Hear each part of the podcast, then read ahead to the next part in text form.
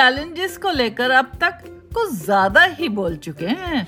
हाँ तो लेते हैं एक अल्प विराम और चर्चा करते हैं प्यार की मोहब्बत की इश्क और फूलों की बहार की नज़रों की मुस्कान की गहरी सांस की और एक कोमल एहसास की।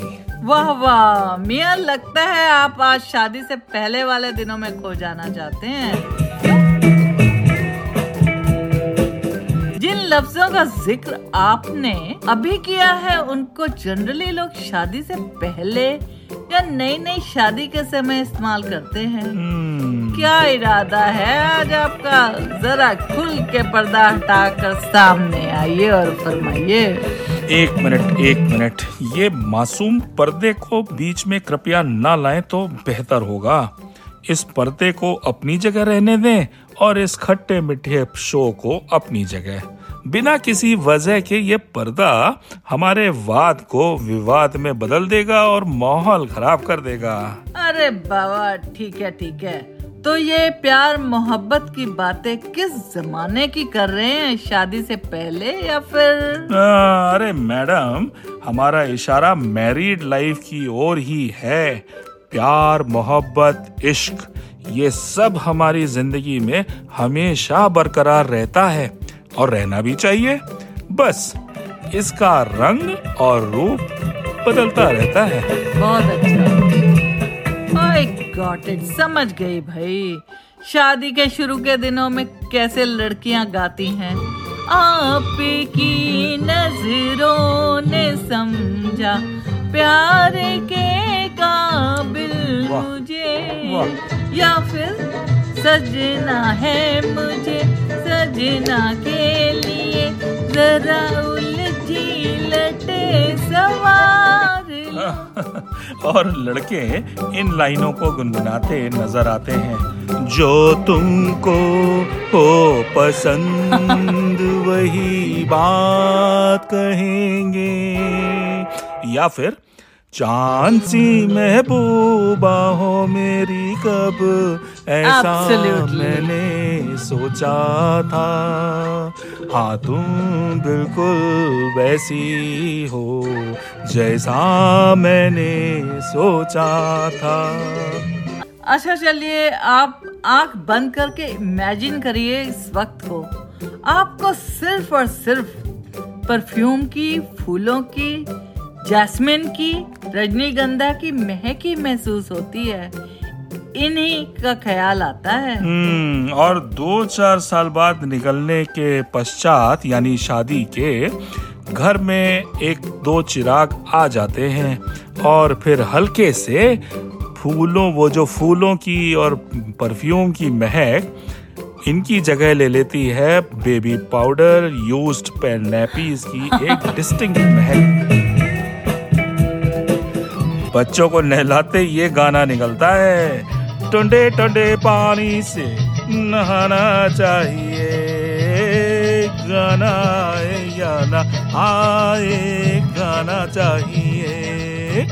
अब सुर ताल भी ठीक से ट्रैक पर नहीं रहते हैं।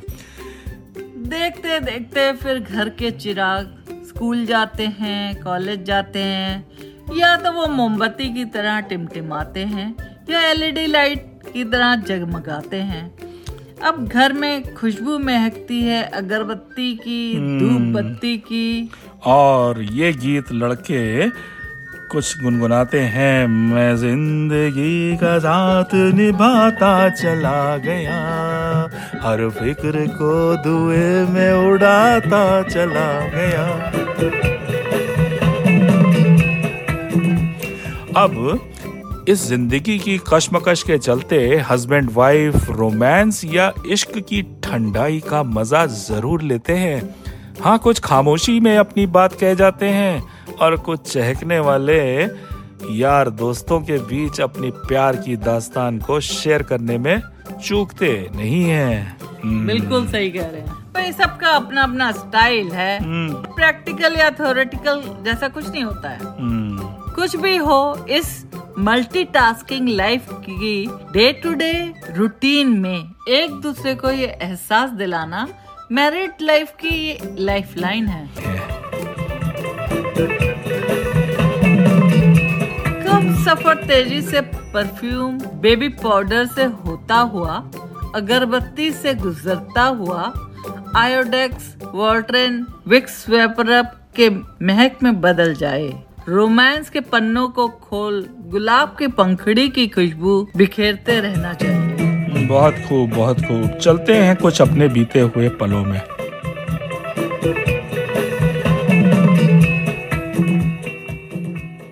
उन दिनों यानी अर्ली 90s में इंटरनेशनल ट्रैवल का एक अलग ही एक्सपीरियंस होता था। पर्टिकुलरली ऑस्ट्रेलिया से इंडिया का सफ़र। एक और एक्साइटमेंट कि सभी अपने लोगों से मिलना होगा तो दूसरी और travel planning and journey itself के अपने मज़े और चैलेंजेस भी होते थे। Well compared to present days international travel was not that easy बिल्कुल बिल्कुल। नॉट दैट कन्वीनियंट और इवन चीप लाइक आजकल जैसा है। ऑनलाइन बुकिंग्स इंटरनेट का युग तो था नहीं। हम चार पाँच महीने पहले से प्लानिंग शुरू कर देते थे। ट्रैवल एजेंट को अपनी रिक्वायरमेंट भेजकर पहला अपॉइंटमेंट मीटिंग में उससे मिलते थे। कुछ ऑप्शंस प्रेजेंट करता था। Mister Kumar you can fly with Singapore Airlines with one night complimentary stay in Singapore etcetera और you can fly via Kuala Lumpur blah blah blah blah blah blah और आप लकी होते थे अगर confuse नहीं हुए। वरना एक और appointment before you can finalise and lock in बिल्कुल सही इंस्टेंट कॉन्फर्मेशन होते नहीं थे। So further wait flights limited होती थी। ट्रांसिट में कनेक्शन भी लिमिटेड तो सफ़र मानी सी बात है। लंबा ही हो जाता था। स्कूल की छुट्टियों के साथ ट्रैवल अलाइन करने में अक्सर जो है पीक सीज़न में आ जाते थे। As a result airfares jump कर जाते थे। जो था सो था। कोई दूसरा ऑप्शन था नहीं इंडिया पहुँचने का। तो मस्त रहो भाई। उन दिनों अपन लोगों की सैलरीज भी हरी भरी नहीं होती थी। सौ बातों की एक बात इन सारी जद्दोजहद के बाद उन लिमिटेड छुट्टियों में अधिक से अधिक लोगों से रिलेटिव्स और फ्रेंड्स से मिलने में बड़ा मज़ा आता था। हाँ अफसोस होता था अगर कुछ खास लोगों से मुलाकात नहीं हो पाती थी। हाँ ये भी एक दौर है वो भी एक दौर था। जब हम साउथ ऑस्ट्रेलिया में रहते थे तो फैमिली भी यंग बच्चे छोटे छोटे थे। वीकडेज कितने भी बिज़ी हों इवनिंग्स और weekends use to be very different and interesting बिल्कुल बिल्कुल। कुछ गेट टुगेदर्स आपस में। अलग अलग डिशेस का मज़ा लेते थे। और याद है सब लोग अपने अपने नए नए तरह के डिशेस बनाते थे और एक्सपेरिमेंट करते थे हम सब के ऊपर। और हमारा शहर सी के किनारे पर ही था तो बीच भी अक्सर जाना होता था। लॉन्ग वीकेंड्स में आसपास जगहों में शॉर्ट ब्रेक्स भी हो जाते थे। इन शॉर्ट आपस में फैमिली के लिए काफ़ी समय होता था। Swimming lessons hobbies classes music learning सभी के लिए समय निकल आता था। हाँ लेकिन बच्चों की एक्टिविटीज़ प्रायोरिटी पर होती थी। जैसे उनके हॉकी मैचेस हों स्विमिंग क्लासेस हों। हाँ अच्छा कल्चर और इंडियन सेलिब्रेशंस के ऊपर बिल्कुल एक खास ज़ोर होता था अपनी तरफ़ से। हम्म, हाँ ये वहाँ स्कूल में एक इंडियन कल्चर की अवेयरनेस के लिए अक्सर तुम कोई ना कोई एक्टिविटीज़ कराया करती थी। एक किस्सा ज़रूर शेयर करेंगे। बहुत अच्छा है वो तो। या मतलब बिल्कुल शेयर करने लायक है कि एक बार होली का मौका था तो हमारे बेटे के स्कूल में उसके क्लास में होली सेलिब्रेट करवाया था। तो उसके लिए तुम खास तैयारी करी थी कुछ नमकीन नमक पारे वगैरह और मीठे में रसगुल्ला बनाकर ले गई थी। पहले बच्चे और टीचर्स को इंडियन कल्चर और होली के बारे में एक्सप्लेन किया प्रेजेंट किया और उनको सब बताया कि ये त्यौहार कैसे मनाते हैं। और कुछ साड़ियाँ भी तुम साथ में ले गई थी जो लेडी टीचर्स थी उनको पहनाया था और उसको दिखाया था तो वो बड़ा फन रहा था उसमें। हाँ उन्होंने काफ़ी इंजॉय किया था। हाँ और फिर उसके बाद सब बच्चों को बैठा के और जो पकवान बना के ले गई थी रसगुल्ले वगैरह वो सब खिलाए। और उनको उसके बारे में एक्सप्लेन भी किया आखिर क्योंकि उनके लिए तो ये नई सी डिश नई चीज़ थी उन्होंने काफ़ी इंजॉय किया था हाँ कि वो कैसे बनाए अच्छा ये लोग बच्चों को भी कुकिंग स्टार्टिंग में ही हाँ। बताना शुरू करते हैं तो वो बड़ा इंटरेस्ट लेके सुन रहे थे। फिर सब खाने खाने पीने के बाद इंडोर के बाद सब लोग बाहर निकले अच्छा सनी डे था और फिर होली खेली गई। अब होली कैसे खेली गई? सेफ्टी को ध्यान में रखते हुए बच्चों को बोला गया था कि एक दूसरे की शेडो के ऊपर वाटर बैलून्स को मारना है। अब ये बैलून्स कुछ अ, साथ में हम लोग बाल्टी में बना के ले गए थे वाटर बैलून्स हाँ। तो उसके बाद बच्चे एक एक बैलून्स ला ला के और दौड़ दौड़ के दूसरे की एक दूसरे की शेडोज के ऊपर मार रहे थे।